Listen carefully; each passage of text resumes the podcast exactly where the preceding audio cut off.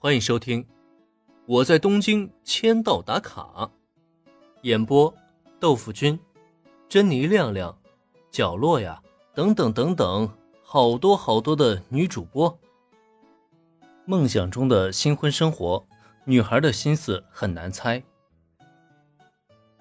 从股份占有权来看，只要林恩愿意，她随时可以接手 ACGN 弹幕网的所属公司。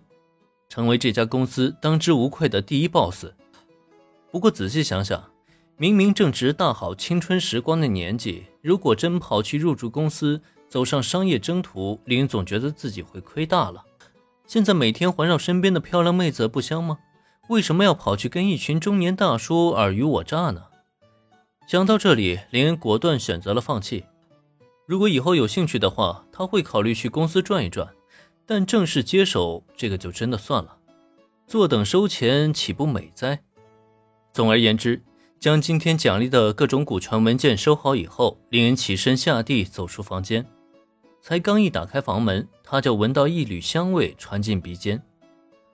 这是小兰在做早餐。快步走到厨房，林恩看到身穿着白色衬衫、外套一件浅蓝色围裙的小兰正在灶台前煎着培根。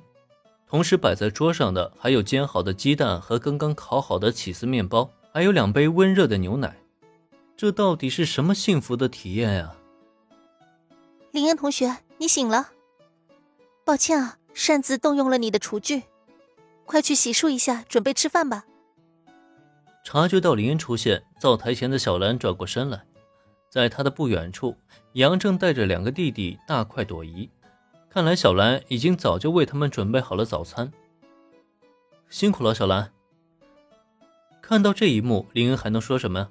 梦想中的新婚生活也不过如此了吧？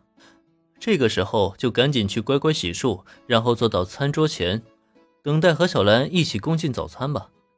这顿早餐很简单，按照小兰的说法，实在是早上太急了，她也没做好提前准备，所以只能一切从简。但对林恩而言，这却是一顿相当美味的早餐，因为饭桌上吃什么不重要，和谁吃才是最重要的。只可惜，这份仿佛新婚生活的美好时光只维持到两人早餐结束，还没等小兰去洗漱餐具，她的手机就突然响起，而此时会给她来电话的，也只会是原子无疑了。小兰，你家里怎么没人？难道你昨晚没回家？还有林恩怎么也不在？你们这是？此时就站在菠萝咖啡店门前的原子是真的倍感焦虑。虽说昨晚的误会已经解除，可躺在床上的他却依旧翻来覆去，一整夜都没有睡安稳。尤其后来还下起大雨，就更加让他心中隐隐不安。好不容易挨到天亮，感觉时间差不多了，他便立即出发。可结果倒好。到达目的地后，菠萝咖啡店是店门紧闭，上楼敲门，毛利家也无人回应。这到底是什么情况？难道最差的结果出现了吗？昨天晚上的雨很大，爸爸也出门工作没回家，于是我就在林恩同学家借宿了一晚。听到原子焦急的声音，小兰没由来的一阵心虚。虽然这真的是很正常的朋友间的借宿行为。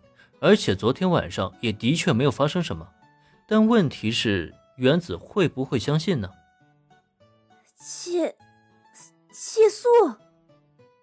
果然，听到这个答案的原子一双大眼睛是瞬间瞪得老大。小兰竟然真的在林家住下了，那昨天两个人到底发生过什么没有啊？原子，你听我说。小兰，我现在就去找你们，让莲把家里地址发给我。电话中，小兰本还想再说什么，但此刻的原子却是什么都听不下去了，只想第一时间见到小兰和林恩。小兰闻言也是无奈，只能让林恩把地址发给原子。等到电话挂断，他的表情也是来得很是尴尬。林恩同学，那个……下意识的看向林恩，小兰有心说些什么，可话到嘴边却又觉得没办法说出口。怎么了，小兰？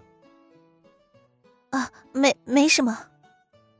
小兰想说，她总觉得原子好像误会了什么，但问题是，她和林恩之间光明磊落，如果这话由她来说出来，反而就像两人有了什么似的，更会让林恩误会。